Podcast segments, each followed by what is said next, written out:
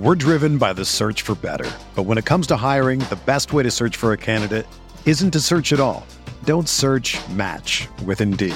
Indeed is your matching and hiring platform with over 350 million global monthly visitors, according to Indeed data, and a matching engine that helps you find quality candidates fast.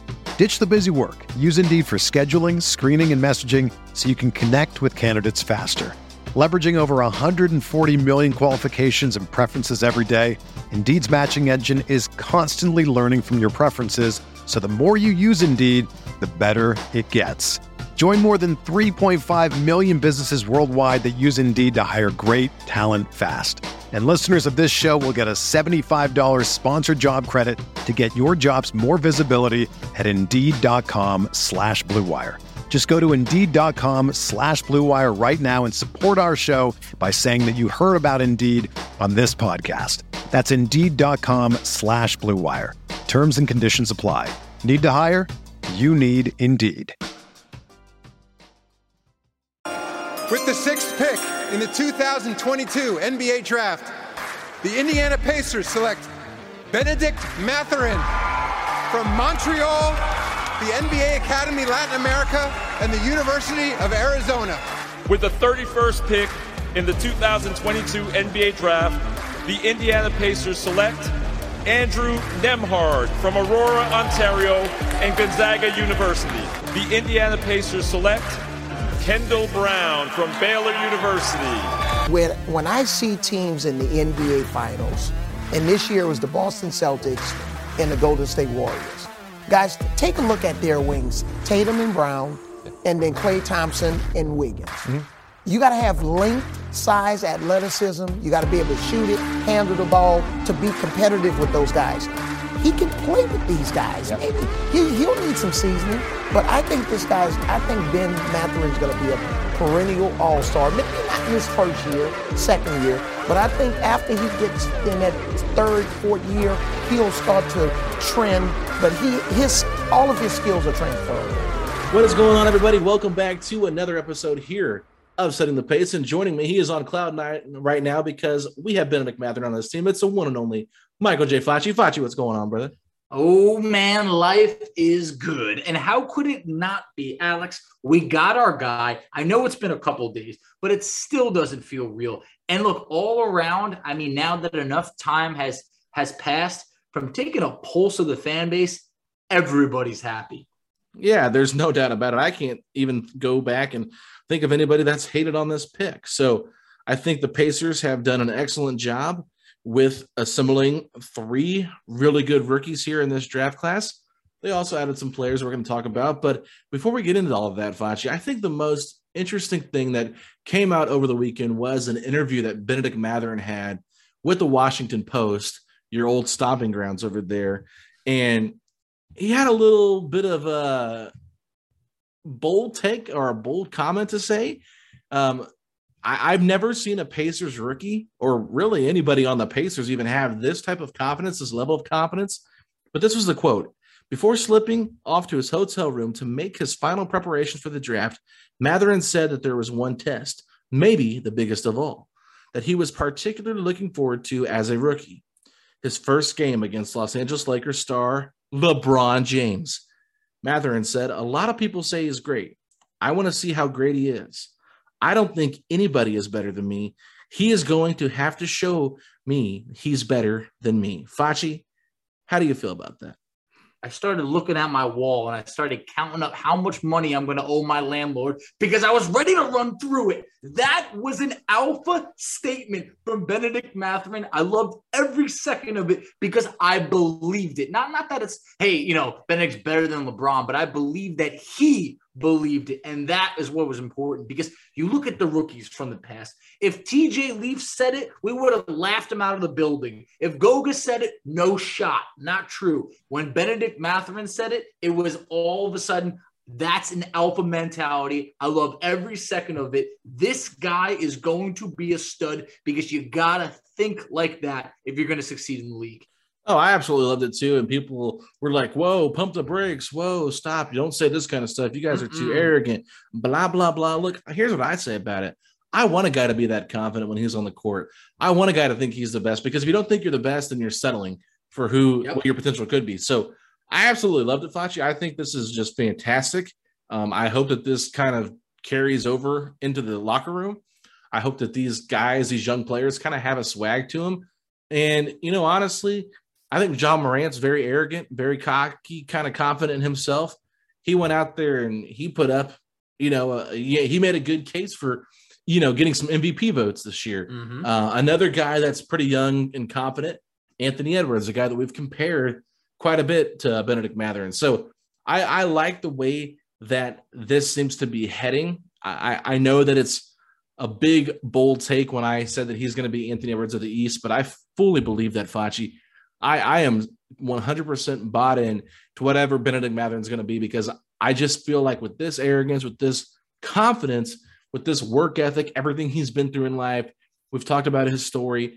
He didn't get here by not putting in the work.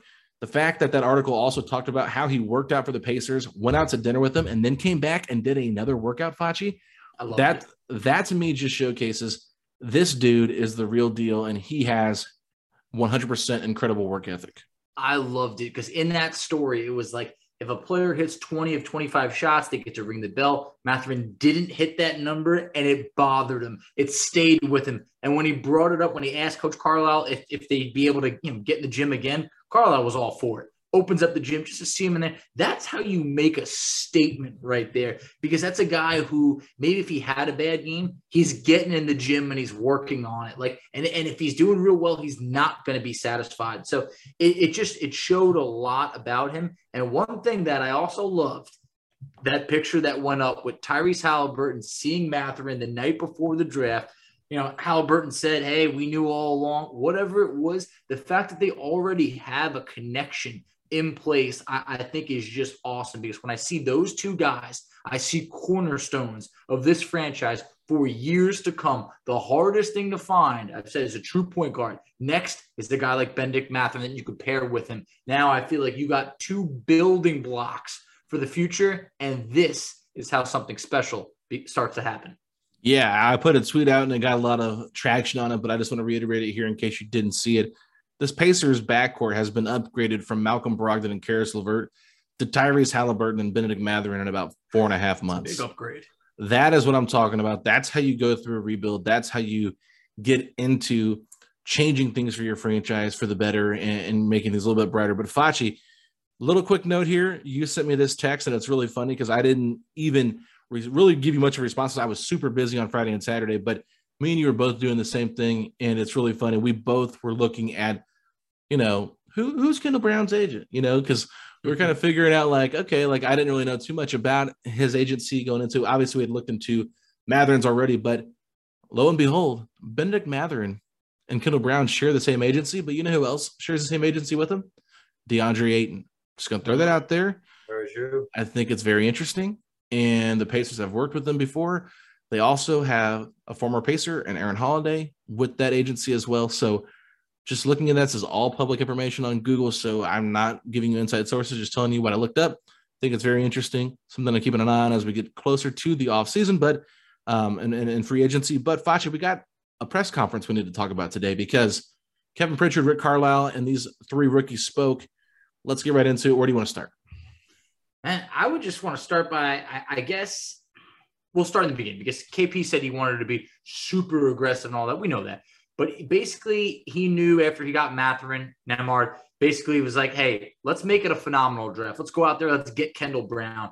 And essentially said that from right after pick 31, from 32 all the way through about 48, they called every team out there because they viewed Kendall Brown as a first round pick, a top 30 talent to be able, be able to get him at 48, I thought was just ridiculous value. So right over there, it was nice to know that, hey, they were aggressive in some sense, not super aggressive, but when they saw someone that they wanted in the second round, they at least made a call to everybody. Can, can I just stop for a second and give you your flowers because I think you deserve them. Um, my my buddy my buddy David was Mhm. listening back to the podcast that we did with our draft reaction podcast, and he said Facci called Pritchard getting aggressive to trade back up for Kendall Brown. You said Wanted it. You said it while I was driving home. You said, Alex, if Kevin Pritchard's serious about being aggressive, we got to pick 58. We got other future assets. If Kendall Brown's on the board, go and get your guy. You were like, we are right around pick 42 when you Mhm. said that. Yep. So for you to say that and for us to end up doing exactly what you kind of just threw out there casually, or maybe you, you thought there could be a chance at it, I got to give you your flowers. And I got to say this back when we started doing like our uh, mailbag podcast, talking about guys that could be here on draft day, I think you were the first one to bring up Bennedict Mathurin, if I'm I not did mistaken. oh, months and months and months ago. Man, Mhm. I saw. I just I liked him. I really did. And and it was man, that might have been like January. I don't know when it, It was. but It was December, January. I remember because I was like, you hadn't been hearing the buzz about him as much that high at, at that point. And he was kind of in like that eight to 12 range. He hadn't really catapulted up into the top five, top six area. And I was kind of like, yeah, maybe so. Like, I just hadn't really done a lot of research in him. I was big on guys like AJ Griffin.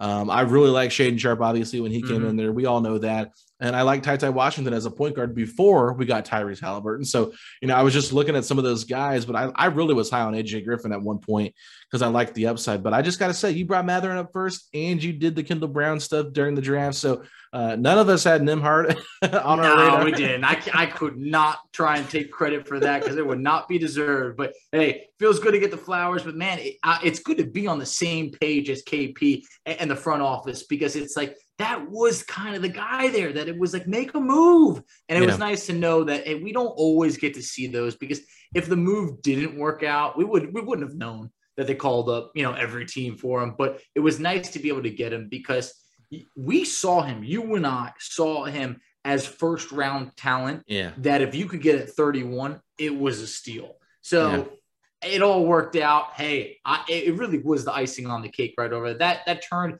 a pretty good slash good draft into that phenomenal draft that KP said. Yeah, so let me let me do this real quick because as we're continuing to talk about what was said at this press conference, we've we've done this before. We've done some segments called Fact or Fiction.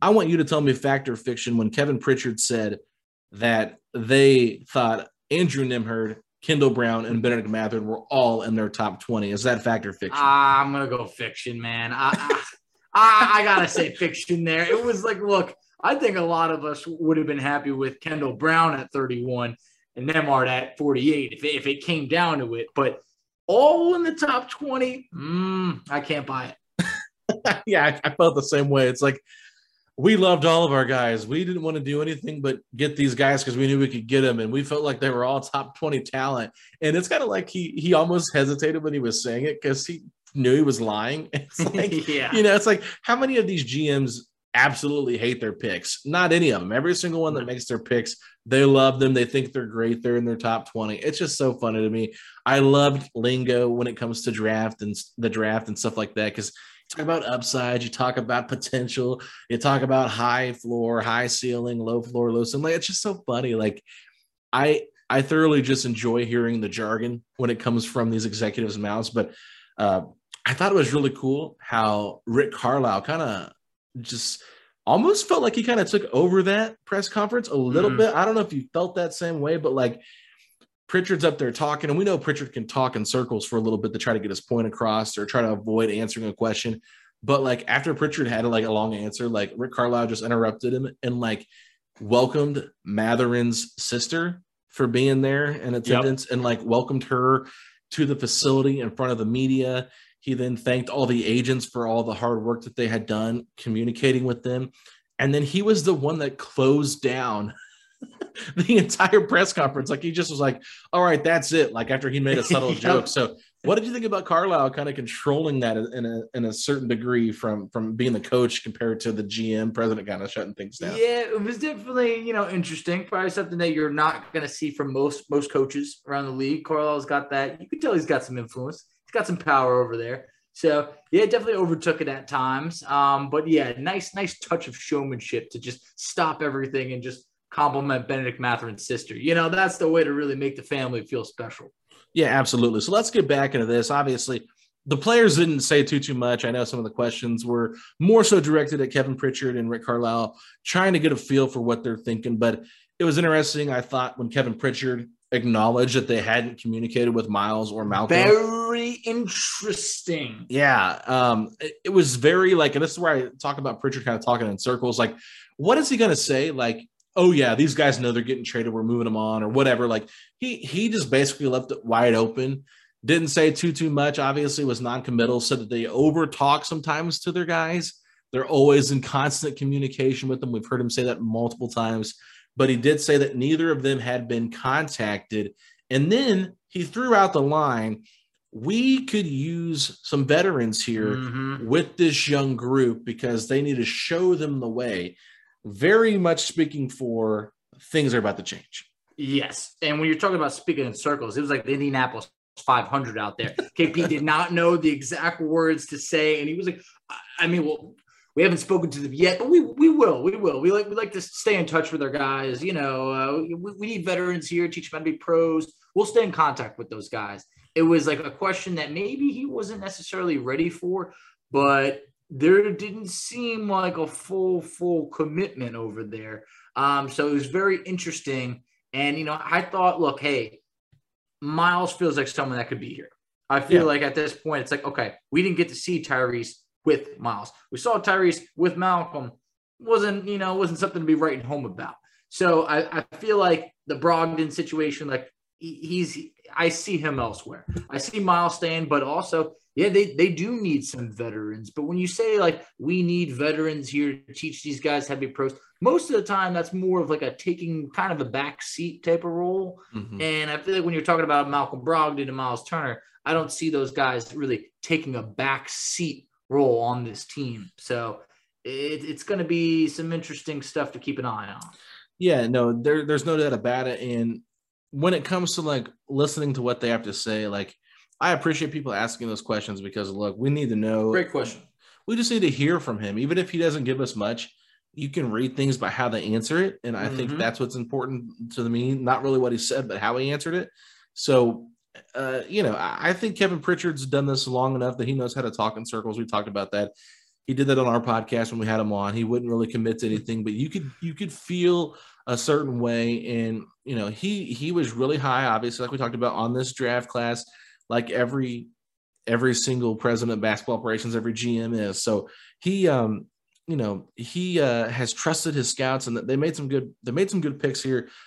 I will say this: the most impressive thing to me was listening to Carlisle talk about two things, and I, I thought the most important thing that he talked about was Andrew Nembhard. This is a guy that I think a lot of Pacer fans were not really anticipating being the pick for them. Uh, I know we weren't really in- expecting it with the point guard situation being the way it is. You already have McConnell as a backup, you have Haliburton as your starter, and there's a lot of potential for Malcolm to be moved. So you're thinking, okay, we already got two, you know, uh, rotational point guards here that you know are, are are pretty set in stone. So we really don't need to add one. But you know, Carlisle was raving about Nembhard. I mean, just everything that he talked about was comparing him to like former Dallas point guards that he's dealt with. So I think that's really important. But I think also when you look at these three guys, Facci, I put this tweet out the other night. All of them came from number one seeds in last year's 2022 NCAA tournament. Arizona was a number one seed, Gonzaga was a number one seed, and so was Baylor. So for them to go out there and get players that were from like these blue blood programs, not to mention last year, Isaiah Jackson from Kentucky and, and Chris Duarte from Oregon, these are all these are all NCAA teams that are are considered, you know, top of the line when it comes to getting, you know, scholarships, recruiting, and all that kind of thing. So I think the Pacers have not shied away from maybe going to like mid-major schools and, and looking at some of those guys, but they're definitely looking at some of these bigger programs to try and find more NBA ready players. Yeah, I mean it, it- that's definitely evident. So Arizona, Baylor, Gonzaga, literally all all teams that excelled big time last year. Also, Nembhard, he's a winner. I mean, Gonzaga the last two years has been like the most elite program in, in college basketball. Yeah. Um, you know, maybe they haven't won the national championship, but they've been in it. So then, you know, you also you look at a guy like you know Bennedict Mathurin, you know, second team All American, one, one of the best players in the nation. Uh, Nembhard, comparing him, you mentioned comparing him to Kidd, Jason Terry, Uh, JJ Barea saying he sees a little bit of in that. It's like, look, I, I hope a little bit more more Kidd and Terry than Barea, but you All know, three combined is not bad. no, no, look, I'll, I'll take that. But yeah, the winningness. So I, I thought that that's great because when you're hearing things about Nembhard being a floor general, when you're a floor general on one of the most winning programs over the last two years, that that's helpful. These guys know how to win, and we're trying to bring that into this Pacers organization because a lot of these guys haven't won on the pro level. But one thing that was also interesting, staying on Andrew Nembhard uh, right now, played basketball with Oshae since sixth or seventh grade. They go back. I thought that was cool. So, you know, we got a little bit of familiarity over there between those two. Tyrese and Bennedict Mathurin have obviously connected at times. Thought it was funny that Kendall Brown basically said he hadn't heard from anyone yet on the team. Maybe that's what happens if you're the last pick and people kind of go to sleep or something. But uh, there was one common theme throughout this press conference, and it was everybody is excited to play with Tyrese Haliburton. Yeah. Mathurin said, Hey, I'd be lying if I said I haven't thought about, you know, catching alley from him at times. Like that's what happens when you bring in a special talent like that. We talked about how that's that first building block that can convince other guys to want to play for the Pacers. It's that they have a super promising young point guard that can make your job easier. And everybody's starting to notice that. It's only a matter of time before free agents really start to notice that.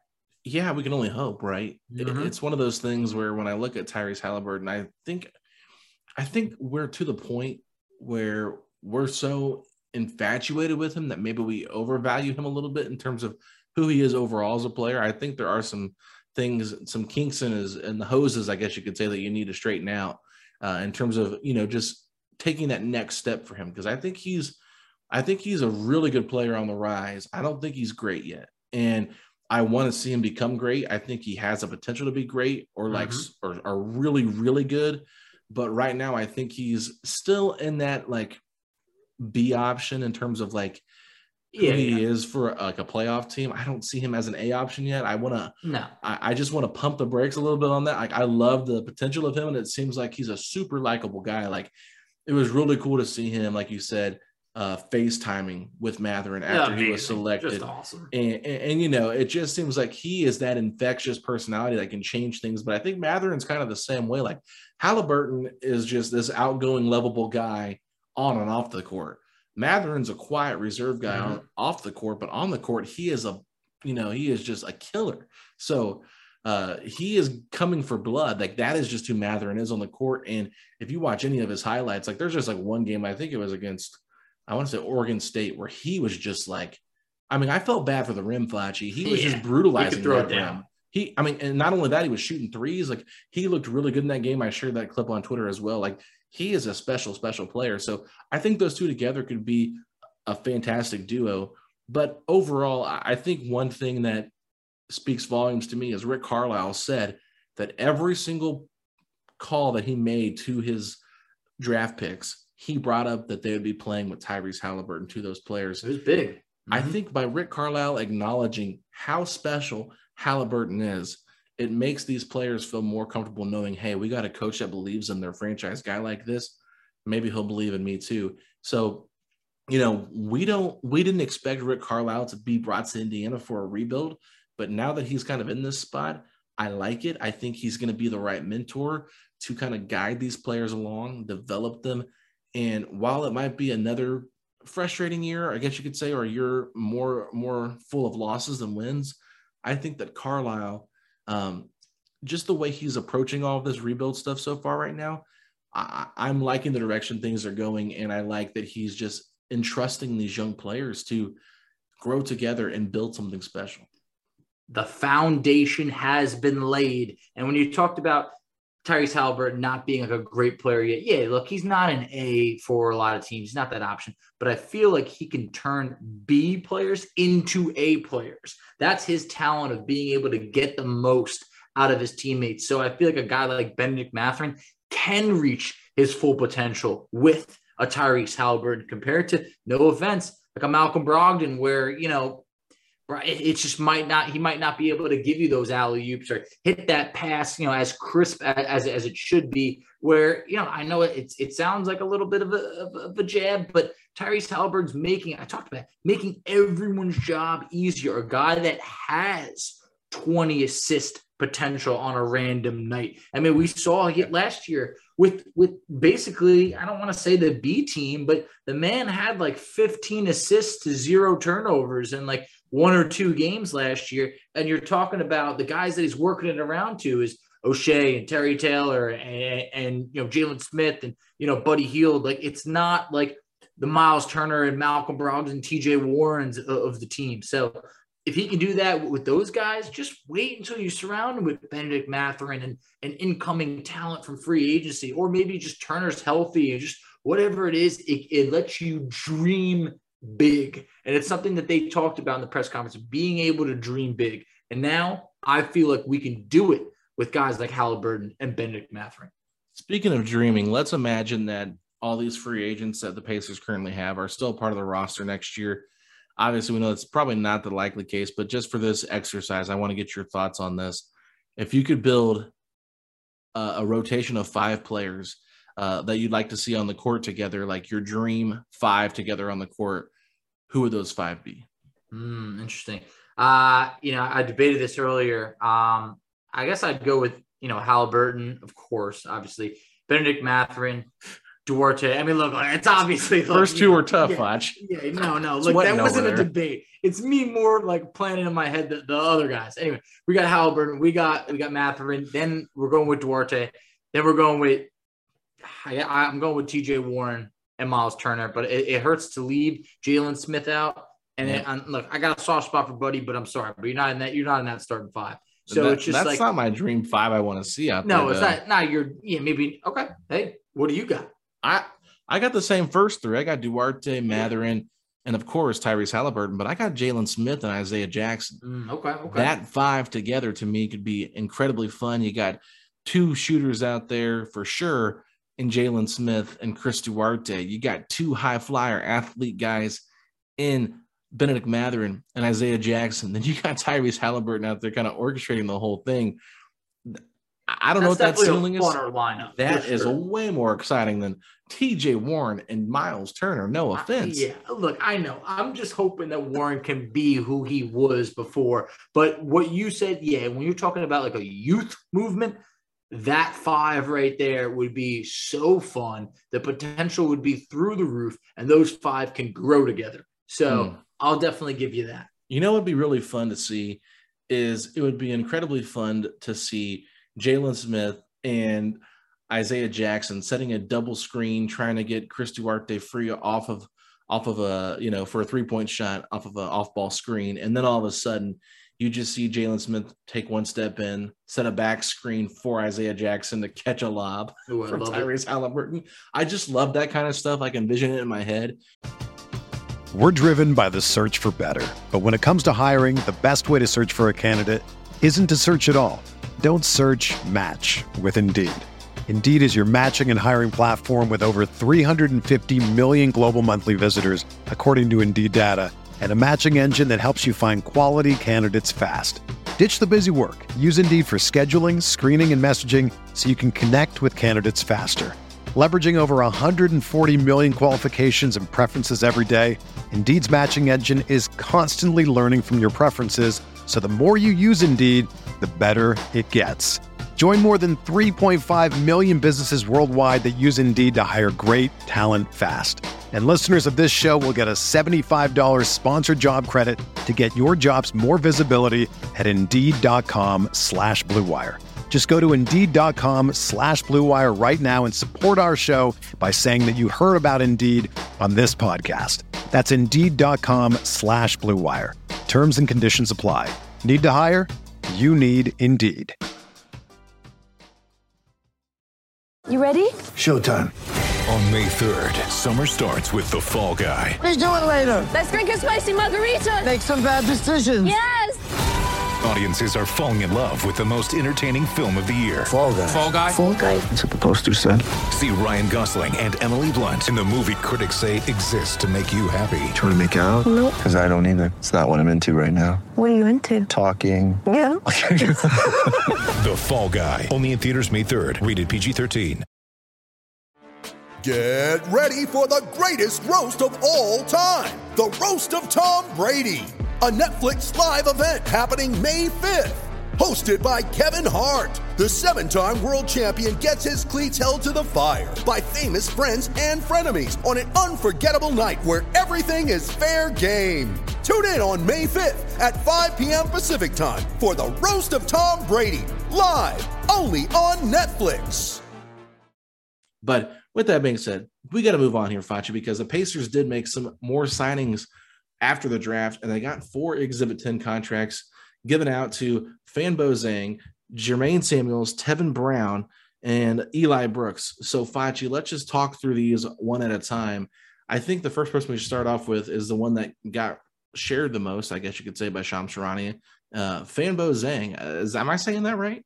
I believe so.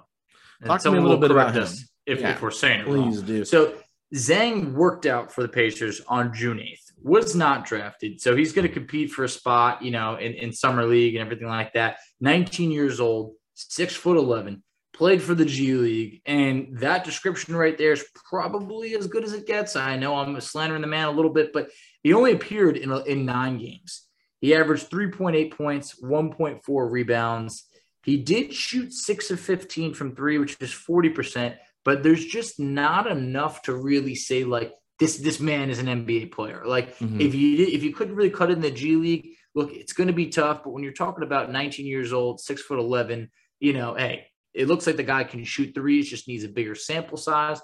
Yeah, I'd like to say probably a long shot to make the team, but yes, he he did get that uh did get a little bit more shine than some of the others.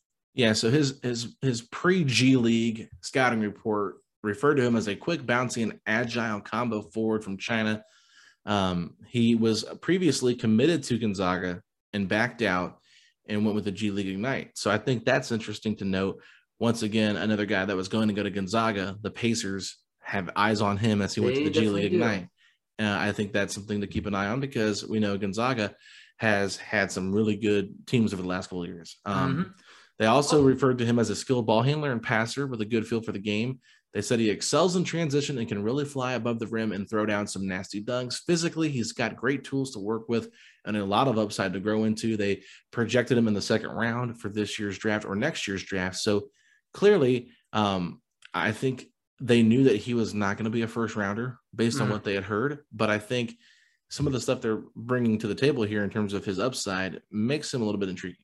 Yeah, it would definitely be interesting. That report is definitely going to be, you know, it shows the potentials there. I think this is someone that if he did go to Gonzaga, probably would have got a better learning experience because no offense, but the G League Ignite did not have a good showing on draft day. Their guys slid far. The Jaden Hardys and you know of, of the G League, they had a few others that slipped to uh, to the second round or undrafted. So Overtime Elite didn't have anybody drafted. yeah, Gene not, Montero, not right? good. Exactly. Not good for the G League because that's supposed to be that new route.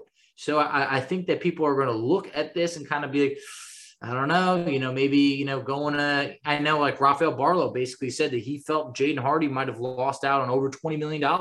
He ended up Mhm. being going to Dallas at like, you know, somewhere in the late 40s or 50s. So know, not not a great showing, but for for Fanbo, I know there was some people on Twitter that were super excited about that. And real quick, for you guys that that maybe aren't familiar with the Exhibit 10 contracts, they're non-guaranteed, but they can be converted into two-way contracts before the regular season begins.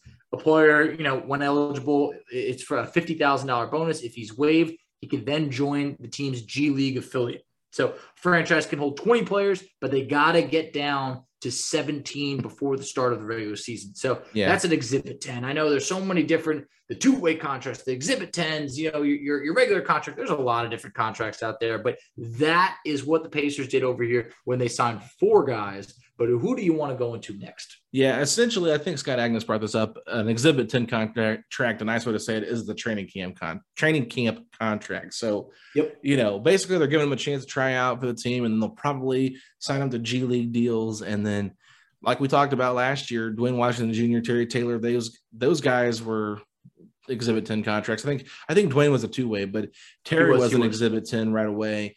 And then he got converted into a two-way later, then got converted into a standard contract with Duane. So I think you know the Pacers last year did a really good job uh, of converting, and they've done it before. So uh, keep an eye on that. But let's go to Jermaine Samuels. This is a guy that tried out for the Pacers twice. The only Pacer that we talked about that was given that opportunity. So I thought it was a pretty sure lock that he was going to be a guy that they would bring in that did not get drafted. Um, you know, based off of his pre-college stuff, Facci, that I found, you know, uh, this this particular scouting report website said that you know he was going to slowly work his way on the draft boards. They really liked his upside. They compared his game a little bit to Jimmy Butler in terms of his powerful build, a mid-range game, and strength going to the basket.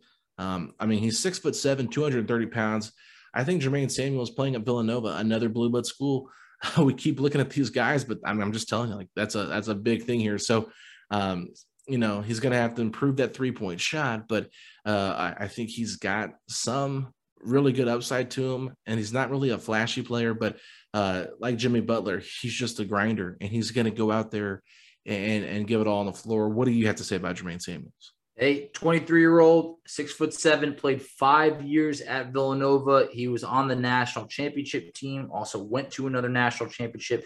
Um, you know, averaged 11 points per game, 6.5 rebounds this past season. Um, I think that he's he's bringing, just like you talked about, that winning pedigree. This is someone that you know played for, you know, w- was out there playing in the national championship, playing in Final Fours. Like he's been around. Overall, how high is the ceiling? I can't say it's, you know, sky high, but at this point, hey, bringing in a guy to be able to compete for a roster spot that at least has played under a really good coach, it, it helps. It very mm-hmm. much helps. And at this point, five years in college, he's seasoned. So this is someone that you're not going to be like, oh man, he just doesn't look like he's ready at all. I think when you talked about being 230 at that point, hey, you know, I think I think he's going to be able to kind of be like a grown man out there. So yeah, there's there's no doubt in my mind that this is the reason why Jay Wright walked away from Villanova and retired. He didn't want to have to coach another team without Jermaine Samuels on him. That's Very how good possible. he is. Mm-hmm. You know, so um, that's a little tongue in cheek. I'm just being funny. But, um, you know, Jermaine Samuels, though, this is a guy that I, I really do believe could have a chance to be one of those Exhibit 10 contracts that gets turned into a two way. I think he's someone the Pacers have had their eyes on for a little while now over the draft process. And I think he's going to be given the first shot out of these four players here. But the next guy I think has a real good shot, and that's Tevin Brown Facci. Talk to me about the Murray State guard here that is just uh, a lights out shooter. Tevin Brown excited me. Okay. So Tevin Brown was a three time All Ohio Valley Conference selection at Murray State. This is someone who has been around for a while. Murray State had one of their best years ever, 31 and 3 this year, first time they ever ranked, and Brown was a big part of that. Let's just go into it. Uh, 276 three point attempts made uh, attempts this year. Uh, that was first in the conference. Then overall, he was first in threes made per game in the conference, 16th overall in the nation. His three point percentage of 38% uh, was first in the conference. He made 106 threes. I mean, he basically he was the best three-point shooter in their conference. Then when you look at Murray State overall, he's their all-time leader in threes made. Um, he's he's basically just one of the best players they've ever had. I know it's not a storied program, but just going through the numbers this past year, 16.8 points per game, uh, nearly six rebounds per game, shot the three ball at 38%. He's a 38% three point shooter, nearly 39% for his career. This guy, when you're looking at him, you're getting a marksman. You're getting a real good three point shooter, and you know there's always a need for three point shooting in the NBA, especially under Rick Carlisle. And when we knew Duane Washington could shoot threes, this is giving me those type of vibes last year where it's like, don't count this man out because this guy could end up playing meaningful minutes for the Pacers at some point next year. Yeah, and, and you talk about hitting that 38% mark. You know, he did that for four years, Facci. Mm-hmm. It wasn't just a small sample size. And to add a little bit more of context on that, he took 63.2% of his shots from three. So the man loves to shoot the deep ball. Um, he has taken at least 196 attempts from downtown every every year in college. So, you know, 276 this season, like you mentioned, but he's at least taken 196 over every season he was in college. So this man has no doubt about it that he is a shooter. He also has good court vision, Facci.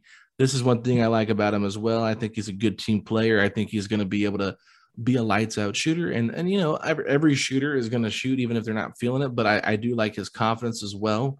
Um, 175 pounds. I think I would prefer to prefer, prefer to him to get a little more muscle on him as well. But overall, I like what he did here for a small school. This is our first small school that we're talking about here, Facci and mm-hmm. Murray State. But at the same time, you know, Ja Morant, Murray State. So you, you can't knock the program just because it's a little bit smaller. But I, I, think Tevin Brown maybe a little bit under the radar, but we see that happen all the time. Um, I was asked this on the radio, and I'm, I'm curious your thoughts. Do you think he could have a similar pathway to the NBA that maybe a Duncan Robinson? Ooh, I mean, hey, it, it's tough anytime you're comparing someone like like Duncan, who's that great of a shooter. But also, I feel like Tevin Brown's bringing more to the table outside of shooting.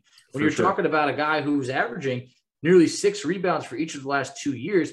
This year's three assists. The year before that, it was over four assists. I, over it's about a steal and a half per game for his career. So I feel like it's he's not a liability out there. Where Duncan Robinson, unfortunately, wasn't even able to get minutes in the playoffs. So he's still someone as a guard, six five. I like that. So I would love for him to be able to develop into some type of Duncan Robinson esque player. But this is the one guy over here at these exhibit 10s that I'm like, that guy is going to play for the Pacers. The other ones, eh, can't guarantee anything over there, but I believe in Tevin Brown.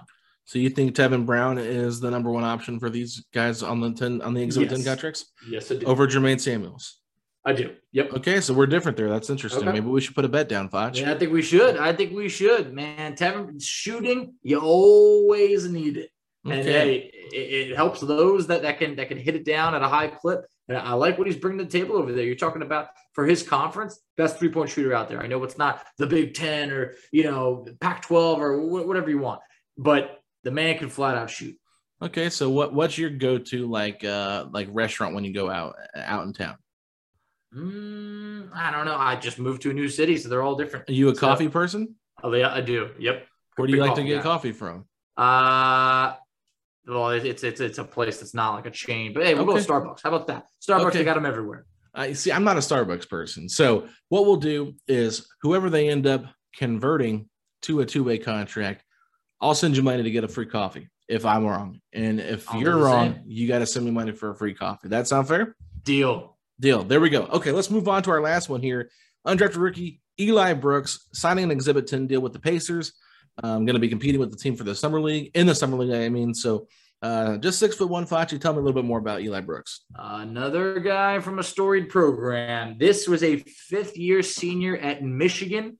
All right, this is hate that Brooks. school. Yeah, I, I, grew up a big Michigan fan initially. I really did. I'll, I'll, put that out there. But Brooks is the Wolverines' all-time leader in wins mm. and was their team captain captain in his final two seasons. This is the theme they were going for. I want winners. Even when we just talked about Tevin Brown, he's coming off of Murray State's best season ever. It's just like little things like that. So, a lot of guys that contribute to winning programs. So, Brooks, you mentioned six one. He's undersized for a guard. He appeared in 34 games, um, averaged 12.8 points per game, 3.7 rebounds, nearly three assists, 1.2 steals. Another guy who can stroke the three ball well at 39%. So very interesting for his career. He oh, for his career, 36% three point shooter.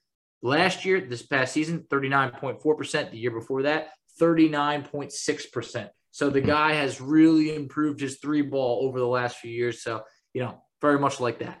They're small point guard. No surprise. Rick Carlisle likes him. Go back, Jalen Brunson, JJ Barea, another small point guard. Mm-hmm. But with that being said, we're building culture builders here. We're adding culture builders here because all these guys that are coming in here are hard workers, chip on their shoulder, guys that were leaders, guys that have high basketball IQ. So this is exactly what we're doing here, Facci. So as we kind of wrap this up, I think we wanted to go ahead and talk about the draft, what other people around the league are saying, and then we'll give our draft grades. So you had some information, some intel on what some of these other experts were saying. So what did you come up with here for the Pacers? Well, one thing that was discouraging is when I looked at ESPN's write up of the draft, they didn't even mention the Pacers once. They talked about all the other teams. So I just wanted to throw that out there. Um, but when I looked at CBS, uh, CBS gave the Pacers. Uh, CBS. Yeah, look, I, I, went through a couple different ones. CBS is very unreliable, so let's take it with a grain of salt. But I, I, I compiled like four four sites or so.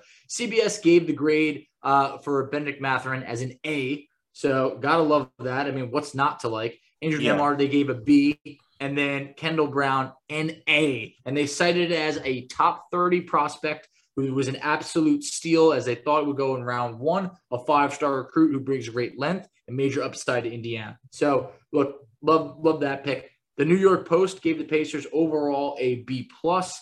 Haters. Yeah, exactly. I know. Classic haters, classic New York right over there. So then when you go over to Fox Sports, an A minus. Um, you know, can't argue with that. So it's like, all right, you know, hey, anything in the A's, you're never gonna be like, what? haters, you know, but USA Today gave us an A uh, right over there, and that that was a list that I put together. So okay. when you're really looking through it, and you're seeing A's, A minuses, you know, you can live with that. New York Post. I, I feel like the Roy Hibbert clip where he's like, "Y'all don't even watch us," you know. Yeah. It's like you ain't paying attention on it. Yeah, no, I, I, like giving CBS a hard time just because they had like Johnny Davis and Jeremy Sochan mock to us there for a little bit. Like, okay, but I, that was different writers. I think Gary Parrish was the one that actually gave this one out for CBS, if I'm not mistaken. And I did watch a YouTube clip of them kind of reacting to the draft live. And one of the funniest things was just hearing Avery Johnson on this broadcast, Facci.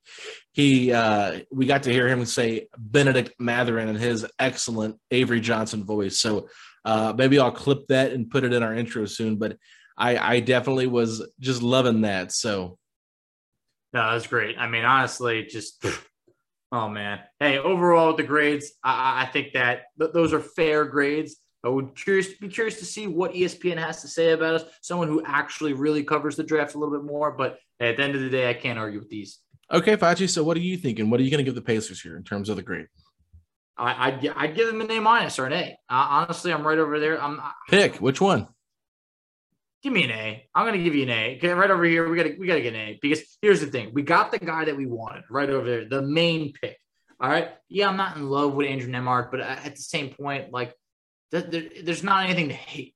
Kendall Brown right over there. That to me, if they took Brown, like we talked about, 31 over there, and the whole draft was just Mathurin and Kendall Brown, I still would have felt good with that. So the fact that we got our, our, our third string point guard or so right now, I, I feel good, and I'll give it an A. I'll give it an A. Yeah, I'm going to give it an A as well. No A minus for me, no A plus because they didn't get Jaden Ivey.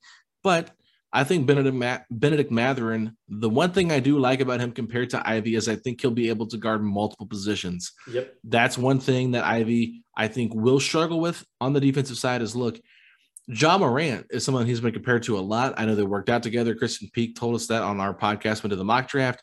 Look, let's just be honest. Ja Morant was a target for most teams in the playoffs because defensively he had some work to do. I think Jaden Ivey has a little bit more upside defensively. I don't know. I don't. I don't want to get too far into that conversation, but I, I just think Mathurin being that six foot six, a little bit heavier. I think some people have him listed as six seven, whatever he is.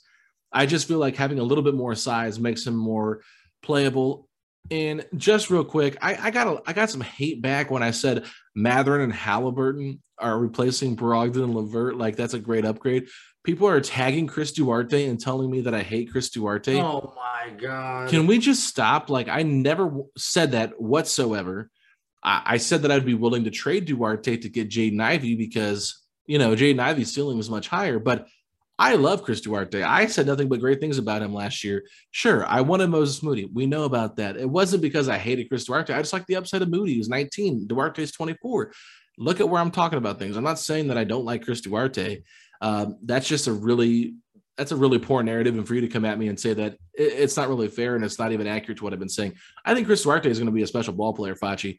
I think he's good defensively, good three point shooter, and I think he can fit in well with those two in the starting lineup. I just think it gives him a lot of versatility, but I also could see him coming off the bench. So I, I just think that the ceiling is much higher for Mathurin than it is Duarte, and I think that Haliburton and Mathurin are your two firmest building blocks for this Pacers team moving forward. But it doesn't mean that Duarte is not a part of that. So, with that being said, I'm giving him an A. Nembhard, sure, it was unexpected, but it makes a lot of sense because they did need a third string point guard. Don't want to have Brad Wanamaker repeat No, all over no, again. never.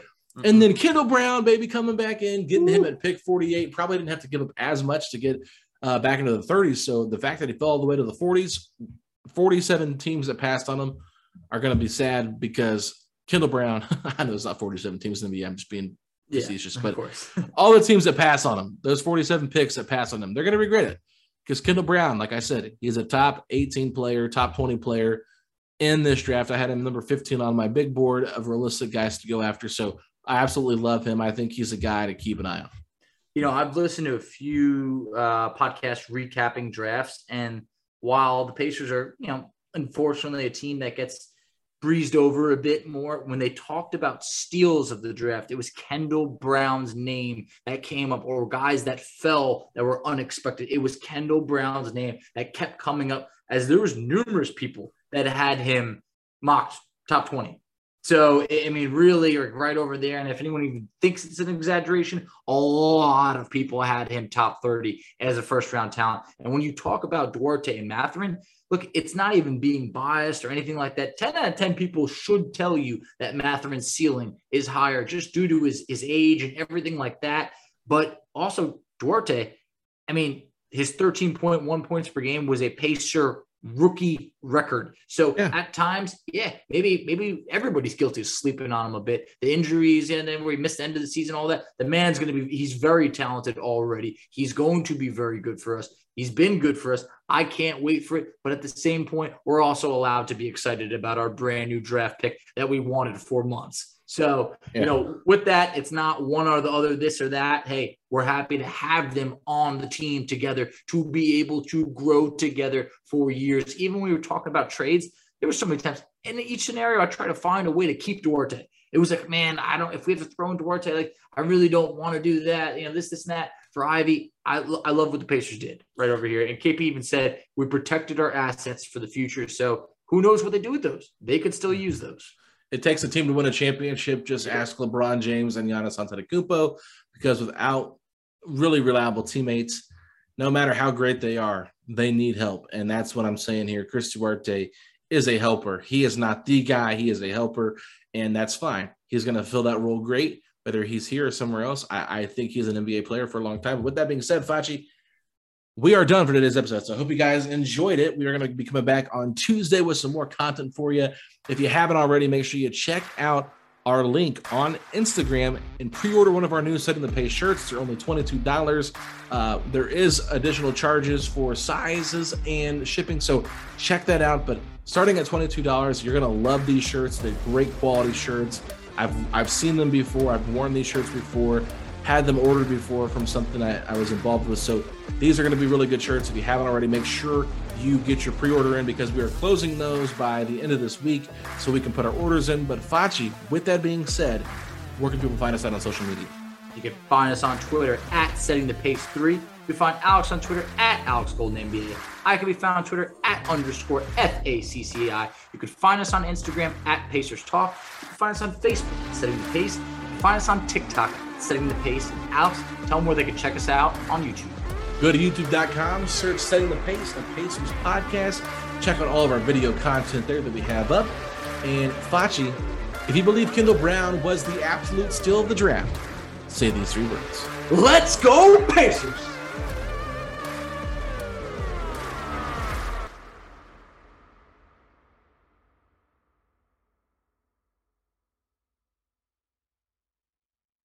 It's happening daily. We're being conned by the institutions we used to trust. The mainstream media is distracting us with meaningless headlines instead of focusing on the harsh realities facing American families. Time is short before something big happens, and that's why so many folks are preparing. They're becoming self reliant by investing in emergency food storage from My Patriot Supply. Go to mypatriotsupply.com and secure four week emergency food kits for each member of your family. Each kit contains tasty breakfasts, lunches, and dinners, averaging over 2,000 calories per day. Save $50 on each four week food kit you purchase. Plus, get free shipping on Ready Hour four week emergency food kits. You're not ready if it's not Ready Hour Foods. At My Patriot Supply, you can also get solar power generators, water filtration units, heirloom seeds, and survival gear. Order by 3 p.m., and your unmarked boxes ship the same day. Shop MyPatriotSupply.com today. MyPatriotSupply.com.